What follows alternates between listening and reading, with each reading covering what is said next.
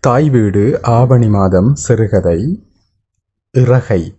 எழுதியவர் அகரன் வாசிப்பவர் தானா கேசனந்தன் பதினெட்டு ஏழு இரண்டாயிரத்தி இருபத்தி ரெண்டு பிரான்ஸ். அன்புள்ள ஜனனி நான் குழப்பமாக இருக்கிறேன். என்னை அவர்கள் வைத்திருந்த வைத்தியசாலையிலிருந்து யாருக்கும் சொல்லாமல் வெளியேறிவிட்டேன். அங்கிருந்தால் எனக்கு மூளை சைக்கிள் சில்லு போல் சுத்துகிறது. அங்கிருக்கும் நோயாளிகள் ஒருவருக்கும் உடல் குறையில்லை. என்னையும் அங்கு சேர்த்து விட்டதால் என் மனம் குழம்பி போய்விட்டது.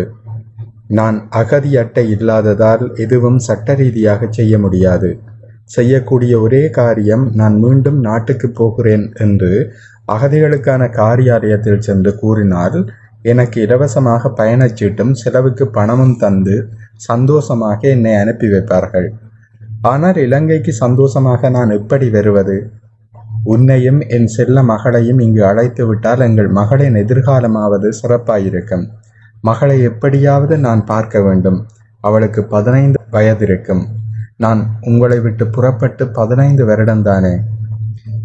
நான் அனுப்பிய பணத்தை பிள்ளையின் கல்விக்காக செலவிடு. இனி என்னால் பணம் அனுப்ப முடியுமோ தெரியவில்லை. வேலை செய்யும் நிலையில் நான் இல்லை. ஆனால் என் மனம் அழுகிவிட்டது. ஒரே மனநிலையில் இருக்க முடியவில்லை. களவாக வேலை செய்த இடத்திலிருந்து என்னை நிறுத்திவிட்டார்கள். அவர்கள்தான் என்னை மனநிலை சீராக்கும் மருத்துவமனைக்கு அனுப்பினார்கள். எனக்கு ஒரு பிரெஞ்சு வைத்திய பொறுப்பாக இருந்து பார்த்து கொண்டார். அவரிடம் எல்லா கதைகளையும் சொல்லிவிட்டேன். அவரிடம் பேசினால் எவரும் தங்கள் கதைகள் எல்லாவற்றையும் சொல்லிவிடுவார்கள். அப்படி ஒரு பெண். இப்படியும் பெண்கள் இருக்கிறார்கள் என்று எனக்கு அவரை பார்த்த பின்னர் தான் தெரிந்தது. எனக்கு அதிகமாக பிரெஞ்சு மொழி தெரியாத போதும் எனக்கு ஏற்றாற்போல் மொழியை பேசினார். அப்படி ஒருவர் ஏற்கனவே அறிமுகமாகி இருந்திருந்தால் எனக்கு இந்த நிலை வந்திருக்காது. அவரின் பெயர் சிசில். எனது தொடர்புகள் இல்லாமல் போனால் உன்னை அவர் தொடர்பு கொள்வார். அவரை தவிர இங்கு யாருக்கும் உனது இலக்கம் விலாசம் கொடுக்கவில்லை. நான் வைத்தியசாலையில் இருந்து வெளியேறி ஒரு ஒதுக்குப்புறமான இடத்தில் தங்கியுள்ளேன். என் அறைக்கு நான் போக முடியாது. அவர்கள் எனக்கு நல்லது செய்வதாக என்னை மீண்டும் வைத்தியசாலை அனுப்பிவிடுவார்கள். நான் இருப்பது அவர்களுக்கு இடைஞ்சல் என்பது எனக்கு தெரியும். அவர்களும் அகதிகள்தானே. ஒவ்வொருவரும் தங்களை காக்கத்தானே ஓடுவார்கள். இல்லாவிட்டால் இவ்வளவு தூரம் ஓடி வந்து வாழ முடியுமா என்ன? அன்புள்ள ஜனனி நீ இதை இட்டு துன்பப்படலாகாது. எது நடக்குமோ அது நடக்கும். எல்லாவற்றையும் விட்டுவிட்டு உங்களோடு வந்து இருக்க இலங்கை வந்து விடலாம் என்று ஆசைதான். அங்கு வந்தாலும் எனக்கு இருப்பதை விட மனம் மோசமாகிவிடும். நீ தைரியமாக இருந்து மகளை பார்த்துக்கொள். அவள் எங்கள் தொடர்ச்சி. என் கதை ஒன்றும் அவளுக்கு தெரிய வேண்டாம். என் மனம் தேறிவிடும் என்று தான் நினைக்கிறேன். என்றும் உன் மீது வற்றாத அன்புடன் நந்தன். கடிதத்தை அனுப்புவதற்கு லா போஸ்டுக்கு தபாலகம் சென்றேன். எப்போதுமே என்னை யாரும் பார்க்கிறார்களா என்றுதான் மனம் பிராண்டுகிறது இப்போது எனக்கு நினைவுகள் சரியாகத்தான் இருக்கிறது. சில வேளைகளில் வேறு உலகத்திற்கு புகை நிறைந்த வானத்தில் சென்று எங்கு ஓரிடத்தில் வாழ்வது போல மனம் வந்து விடுகிறது. அதன் பிறகு எனக்கு என்ன நடக்கிறது என்று தெரியவில்லை. பின்பு நினைவு திரும்பும் போது பன்னிரண்டு மணி நேரம் தொடர்ந்து உணவு விடுதி சமையலறையில் வேலை செய்தவன் போல் உடல் களைப்பும் வியர்வையோடும் சுய நினைவடைகிறேன் என்ன நடக்கிறது என்பதை நினைவூட்ட என்னால் முடியவில்லை. இதனால் எனக்கு மனநிலை குழம்பி விட்டதாக நினைக்கிறார்கள். அவர்கள் நினைப்பது சரியா நான் நினைப்பது சரியா எதையும் தீர்மானிக்க முடியவில்லை. ஒரு பக்கம் சரியாகவும் ஒரு பக்கம் தவறாகவும் இருக்கிறது. கடிதத்தை அனுப்பிவிட்டேன். அது எப்படியும் ஜனனியின் கைகளில் சென்று சேர்ந்துவிடும். எனக்கு நிம்மதியாக இருக்கிறது. இதை எப்படி அவளுக்கு அறிவிப்பது என்று பல நாள் யோசித்து கொண்டிருந்தேன். டாக்டர் சிசில் வைத்தியசாலையில் என்னோடு பேசும்போதுதான் மனைவிக்கு எப்படியும் உனது நிலையை அறிவிக்க வேண்டும். அது மிக முக்கியமானது என்றார். நான் மனைவியின் அழைப்புகளை ஏற்றுக்கொள்வதில்லை. எந்த நேரத்தில் எப்படி இருப்பேன் என்று எனக்கு தெரியாது. என் மகளை நினைக்கும் போது மனம் புகை போல ஆகிவிடுகிறது. அவள் பிறந்து ஆறு மாதத்தில் இலங்கையை விட்டு வெளியேறினேன். இப்போது பதினைந்து வருடங்கள்.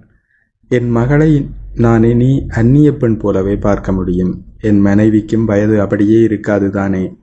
பொறுங்கள் பொறுங்கள். யாரோ கைபேசியில் அழைக்கிறார்கள். ஓ அது சிசில்தான். எனக்கு அவமானமாக இருக்கிறது. வைத்தியசாலைக்கு அறிவிக்காமல் ஓடி வந்தது குற்றந்தானே. நான் பேசப் போவதில்லை. ஓ குறுஞ்செய்தி அனுப்பியிருக்கிறாள். வணக்கம் நந்தன். உன்னை நான் சந்திக்க வேண்டும். உன்னோடு பேச வேண்டும். நாளை காலை ஒன்பது மணிக்கு எங்கிருந்தாலும் லா பம்பா ஆ அவன்யுது மெத்தனோ எழுபத்தெட்டு நூற்றி ஐம்பது லுஷனே என்ற இடத்துக்கு வந்துவிடு. நான் அங்கு உனக்காக காத்திருப்பேன். சிசிலை மட்டும் நான் ஏமாற்ற முடியாது. அவர் ஒரு வைத்தியர். அதே நேரம் யாருமற்ற பதிவே இல்லாமல் வாழும் ஒ- ஒரு அகதிக்காக இவ்வளவு அக்கறை காட்டுபவரை எப்படி புறந்தள்ள முடியும்?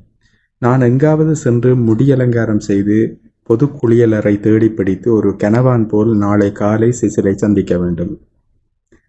இரவு தூங்க முடியவில்லை. இரவு நீண்டு கொண்டிருந்தது. ஒரு முடிவாக காலை வந்துவிட்டது.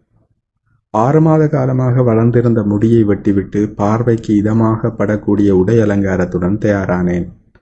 வைத்தியசாலையில் இருந்த எனது தோற்றத்துக்கும் இப்போதுள்ள தோற்றத்துக்குள்ளும் இரண்டு மனிதர்கள் இருக்கிறார்கள். எனக்குள் இரண்டு மனிதர்கள் இருப்பது போல. சிசில் என்னை இனங்காண சிரமப்படக்கூடும். நான் தேறிவிட்டதாக பெருமைப்படக்கூடும். தன் அழகு பற்றி ஒருவன் சிந்திக்கிறான் என்றால் அவனுக்கு மூளை சரியாக இயங்குகிறது என்றுதானே அர்த்தம். அதிகாலை எழுந்து பொது குளியலறை சென்று தோய்ந்தேன். பின்பு அருகிலிருந்து ஒரு பிராசறைக்கு சென்று ஒரு பால் கவை குடித்தேன். எட்டு மணிக்கு பஸ் பிடித்து பின்பு ஒரு மின்வண்டி எடுத்து சென்றால் அந்த இடத்துக்கு சென்று விடலாம். என் பையையும் எடுத்துக்கொண்டு செல்லவே முடிவெடுத்தேன் செல்லும் இடத்தில் எங்காவது தங்குவதற்கு வாய்ப்பு கிடைக்கலாம். பாரிசை விட்டு சற்று வெளியே என்பதால் வெற்றிடம் இருக்க வாய்ப்புண்டு. சிலவேளை சிசில் வைத்திய வண்டியில் ஏற்றி என்னை வைத்தியசாலைக்கு அனுப்பக்கூடும். சிசில் சொல்வதை கேட்பதுதான் புத்திசாலித்தனம். சிசில் கூறிய இடத்தில் இறங்கிய போது அங்கு ஒரு ரெஸ்டாரண்ட் இருப்பதற்கான எந்த அடையாளமும் தெரியவில்லை.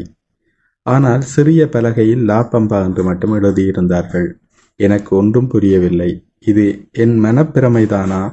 அப்படி ஒரு சந்திப்புக்கு சிசில் வரச் சொன்னதாக நானே கற்பனை செய்தேனா? என் கைபேசி எங்கே? அதை தவறவிட்டு விட்டேனா? இல்லை இல்லை. அதை என் பைக்குள் தான் வைத்திருந்தேன் அல்லவா? ஓ கைபேசியை எதற்காக பைக்குள் வைத்திருந்தேன்? இதுதான் மனப்பிரழ்வா எது நான்? எது நான் அல்லாதவன் ஒன்றும் தெரியவில்லை. கைபேசியை எடுத்து செசிலின் குறுஞ்செய்தி நிஜம்தானா என்று பார்ப்போம். ஆம் அது உண்மை. அது அப்படியே இருக்கிறது. எனக்கு மனம் குழம்பவில்லை. நானே என்னை நம்பாமல் ஆகிவிட்ட நிலையில் இருக்கிறேனா? இதற்கு என்ன பெயர்? நான் இப்போதே என்னை குழப்பி விடுவேன் போல் இருக்கிறது ஒன்பது மணிக்கு இன்னும் பத்து நிமிடங்கள் உள்ளது. அதுவரை காத்திருப்போம். அதன் பிறகு உணவகத்தில் சென்று பார்ப்போம். அதுவரை இந்த பஸ் தரிப்பிடத்தில் இருந்து அந்த உணவக வாசலையே பார்த்து கொண்டிருப்போம். வேண்டாம். அருகே ஒரு மரம் இருக்கிறது அதன் கீழ் அமர்ந்திருப்போம். யாரும் என்னை அவதானிக்க வாய்ப்பில்லை. வீதியில் யாரையும் காணவில்லை. இப்பெரிய வீட்டுக்குள் மனிதர்கள் இல்லையா? வீடுகள் என்ன கல்லறைகளா? வெளியே வராமல் வீட்டுக்குள் எல்லோரும் முடங்கி விட்டார்களா இன்று ஞாயிற்றுக்கிழமையா? விடிந்த ஞாயிறில் மனிதர்கள் தூக்கத்தில் இருக்கலாம். கிழமைகள் நேரங்கள் ஆண்டுகள் இல்லாமல் இவர்களால் வாழ முடியாது. ஆனால் நான் அந்த வாழ்க்கையை நோக்கித்தானே செல்கிறேன். எனக்கு வீடும் இல்லை நாடும் இல்லை நாட்களும் இல்லை நான் ஒரு வெளி. தூரத்தில் ஒரு உருவம் பிலாக்குட்டை குருவி போல் வருகிறது. யாரோ அதிகாலை சைக்கிள் ஓட்ட வீரராக இருக்கலாம். ஆணோ பெண்ணோ தெரியவில்லை. சைக்கிள் வீரர்கள் உடைகள் தோலோடு ஒட்டி விடுகிறது. தலைக்கவசம் முடியை மூடிவிடுகிறது. அந்த சைக்கிள் வீரர் ரெஸ்டாரண்ட் வாசலில் நின்று விட்டார் சிசிலாக இருக்க முடியும். பொறுத்திருப்போம் அவர் தன் மெல்லிய சைக்கிளை நிறுத்திவிட்டு தன் தலைக்கவசத்தை வெளியேற்றுகிறார். தங்க நிற பாம்பு மரத்திலிருந்து விழுவது போல அவர் தலைமுடி விழுகிறது. அதை அள்ளி முடிகிறார். ஆம் அவர் பெண்தான். செசிலாகத்தான் இருக்க முடியும். அதே நடை தான். ஆம் அவர் அந்த விடுதிக்குள் நுழைகிறார். விடுதியை நோக்கி சென்றேன். ஒரு பெண் தாராளமான உடலுடன் நின்றிருந்தாள். உடை அல அலங்காரம் இயற்கையை விரும்புவளாக இருந்தது. இந்திய தோலுடனும் ஆப்பிரிக்க தலையுடனும் சூரியன் பட்டுத்தறிக்கும் ஒளியுடனும் இருந்தாள். நான் தயங்கி மெதம் சிசில் என்றேன். என்னை ஒருவித போலீஸ் பார்வை பார்த்தாள். சொட்டுக்கும் அவள் உதடுகள் மலரவே இல்லை. வெனே வெனே வாருங்கள் வாருங்கள் என்று அழைத்துச் சென்றாள். அந்த சிறிய கதவினூடாக நுழைந்தபோது பிரம்மாண்டமான இருக்கைகள் சாஸ்னட் மரங்களுக்கு கீழ் இருந்தன. பிரம்மாண்டங்களின் வாசல்கள் சிறிதாகத்தான் இருக்குமோ என்று எண்ணிக்கொண்டேன். உள்ளே நான் பார்த்த சைக்கிள் பெண் மட்டும் மரத்தின் கீழ் இருந்த இருக்கையில் அமர்ந்திருந்தார். சிசில் வீராங்கனை போல் இருந்தார். அவர் என்னை பார்த்ததும் எழுந்து வந்தார். முகம் முழுக்க மகிழ்ச்சி. பூக்களை கொட்டிவிட்டது போல் இருந்தது. என்னை பார்த்ததும் எழுந்து வந்து நன்றி நந்தன். என் அழைப்பை ஏற்றமைக்கு என்றார். தன் முன்னுள்ள இருக்கையில் அமருமாறு கூறினார். எனக்கு ஒரு வகை கூச்சமாக இருந்தது. அவருக்கு சமமாக அமர்வதை பற்றி மூளைக்குள் ஆராய்ச்சி நடந்தது. அதனால் முடிவெடுக்க முடியாமல் நின்றபோது சிசிலின் தோள்களை பற்றி என்னை அமரச் செய்துவிட்டு தான் இருக்கையில் அமர்ந்தார். அப்போது மரத்தில் பழுத்த இலை ஒன்று சுற்றியவாறு எங்கள் இருவருக்கும் இடையில் வந்து மேசையில் விழுந்தது. அதன் வீழ்ச்சி அத்தனை நாட்டியமாக இருந்தது. இலைகள் தங்கள் வீழ்ச்சியை கொண்டாடுகின்றனவோ? என்று நினைத்து கொண்டேன். அந்த இலை என்னை அவமானப்படுத்துவதாக மனம் நினைக்க ஆரம்பித்தது. என்னை இலையிடமிருந்து சிசிலின் குரல் மீட்டெடுத்தது. நந்தன் நீ நன்றாக இருக்கிறாய். பார்க்க மகிழ்ச்சியாக இருக்கிறது. மேடம் சிசில் நீங்கள் இந்த ஊரில் இருக்கிறீர்கள் ஆம் இங்கிருந்து மிக அருகில். இங்குள்ள வீடுகள் எல்லாம் மாளிகை போல் இருக்கிறது. ஆம் இது பிரான்சில் வசதியானவர்கள் வாழும் பதிவிடம். நம் உரையாடலை இயந்திர மொழியுடன் இயற்கை பெண் குறுக்கிட்டாள். சீமானே சீமாட்டியே நீங்கள் அருந்துவதற்கு பிரியப்படும் பானமேது எனக்கு ஒரு கப்பச்சினோ மற்றும்? ஓர் பினோன்சியே கேக். பின்பு இருவரும் என்னை பார்த்தார்கள். நான் ஏதாவது சொல்லியே ஆக வேண்டும். அதே பானமும் கேட்கும் என்று மிக இங்கிதமாக முடித்து கொண்டேன். என் வாழ்நாளில் இப்படிப்பட்ட சூழல் இருந்தது கிடையாது. அகதி அந்தஸ்து வழங்கப்படாத அகதிக்கு இவை கிடைத்தற்கரிய வாய்ப்பு. நந்தன் உன்னுடன் நட்பாக உரையாடுவதற்கே உன்னை அழைத்தேன். நன்றி. என்னை பற்றி நீங்கள் எல்லா கதைகளையும் அறிந்து விட்டீர்கள். ஆனால் நீ என்னை பற்றி அறியவில்லை தானே? நாம் பேசுவதற்கு அறிவதற்கு குவிந்து கிடக்கிறது வாழ்க்கை. ஆமாம் ஆமாம். எனக்கு ஒரு வகை வெக்கமாக போய்விட்டது. எங்கள் கதைகளை கூறுவதில் உள்ள ஆர்வம் மற்றவர் கதைகளை கேட்பதில் இல்லாமல் இருந்ததை இட்டு வெட்கப்படுவதில் தவறில்லை தானே? அப்போது இருவருக்கும் கேக்கும் கற்பச்சினோவும் வந்து சேர்ந்தது. அந்த பெண்ணின் பிரிட்டங்களை பார்த்துவிட்டு என் மீது கண்களைச் சரித்து இந்த பெண் அழகாக இருக்கிறாள் இல்லையா? என்றார் சிசில். நடுநிலையாக சிரித்தேன். என்னை சிரிக்க வைத்த மகிழ்ச்சி சிரிப்பு சிசிலிடம் இருந்து வந்தது. அதன் ஒளி விடுதி எங்கும் பரவியது. உங்களை பற்றி சொல்லுங்கள் மேடம் சிசில். எதை சொல்வது? உங்களுக்கு எத்தனை பிள்ளைகள்? எனக்கு பிள்ளைகள் இல்லை. ஆனால் என் துணைவனுக்கு இரு குழந்தைகள் உண்டு. அவர்கள் வளர்ந்து விட்டார்கள். பிலிப் இருபது வயது எமிலி இருபத்தி மூன்று வயது. நீங்கள் திருமணம் செய்யவில்லையா? இல்லை நந்தன். எனக்கு இளம் வயதில் எல்லோரையும் போல் ஒரு சங்கிலியாய் வாழ்வது பிடிக்காமல் போய்விட்டது. என் உயர்கல்வியை கற்ற பின்னர் பரீட்சைக்கு போகவில்லை. எனக்கு ஒரு அண்ணன் ஒரு அக்கா. பல்கலைக்கழகத்தில் பெரிய படிப்புகள் படித்து கொண்டிருந்தார்கள். எப்போதும் படிப்பு படிப்பு என்று இருந்தார்கள். அவர்கள் தம் இளமை நாட்களை வாழாமல் இயந்திரங்கள் போல் இருந்தது என்னை முதன் முதல் பாதித்தது. நான் பரீட்சை எடுக்கவே மாட்டேன் என்று என் தாயிடம் சொல்லிவிட்டேன். தந்தை உயர்ந்த பதவியில் இருந்தார். அவருக்கு நான் ஏன் பரீட்சை எடுக்கவில்லை என்று கேட்கவே நேரமற்றிருந்தார். அல்லது நான் ஒரு பெண்தானே ஏன் படிக்க வேண்டும் என்று கூட அவர் நினைத்திருக்கலாம். பின்னர் நான் சைக்கிள் வீராங்கனை ஆனேன். பிரான்ஸ் பூராகவும் சைக்கிளில் சுற்றி வந்தேன். அப்போதுதான் பிரான்ஸ் எவ்வளவு விசித்திரமான நிலங்களையும் மக்களையும் கொண்டிருக்கிறது என்று புரிந்து கொண்டேன். கிட்டத்தட்ட ஐந்து வருடங்கள் சைக்கிள் பயணங்களில் என் வாழ்வு வளர்ந்தது. பல்கலைக்கழக கல்வியை விட உயர்ந்த கல்வியை அது தந்தது. அந்த இளம் வயதில் யாரையும் காதலிக்கவில்லையா? நீண்ட புன்னகையை நீட்டுகிறார். எனக்கு அப்படி ஒரு வாய்ப்பு அமையவில்லை. ஆனால் வித்தியாசமான ஒரு மனிதர் வந்தடைந்தார். நான் நீஸ் பகுதியில் பயணம் செய்தபோது ஒரு எழுத்தாளரை சந்தித்தேன். அவர் பிரான்சின் தென்பகுதியில் இருக்கும் மொனோகோ பகுதியைச் சேர்ந்தவர். அப்போது அவர் இளம் பெண் பற்றிய நாவல் ஒன்றை எழுதி கொண்டிருந்தார். நாம் நல்ல நண்பர்களானோம். அவர் மிகவும் வசதி படைத்த எழுத்தாளர். என்னிடம் அவர் தன் மனதை இழப்பதை அறிந்து கொண்டேன். எம்மிடையே கடித போக்குவரத்து இருந்தது. ஒரு கடிதத்தில் என்னை தான் திருமணம் செய்ய விரும்புவதாக தெரிவித்தார். என்னை விட அவர் இருபது வயது மூத்தவர். மனநிலை ஒன்றாக இருந்தாலும் எங்கள் உடல்நிலை ஒன்றாகாது என்று அதை நான் விரும்பவில்லை. அதன் பின்பு நாம் தொடர்பில் நீண்ட காலம் இருந்தோம். பின்பு என் முப்பது நாற்பது வயதுகளில் என் தாய் தந்தையை விட்டு பிரிந்து தனியே இருந்தேன். அந்த காலகட்டத்தில் அதிகமான புத்தகங்களை படித்தேன். அடிப்படை செலவுகளுக்கும் டென்னிஸ் பயிற்சி ஆசிரியராக வேலை செய்தேன்.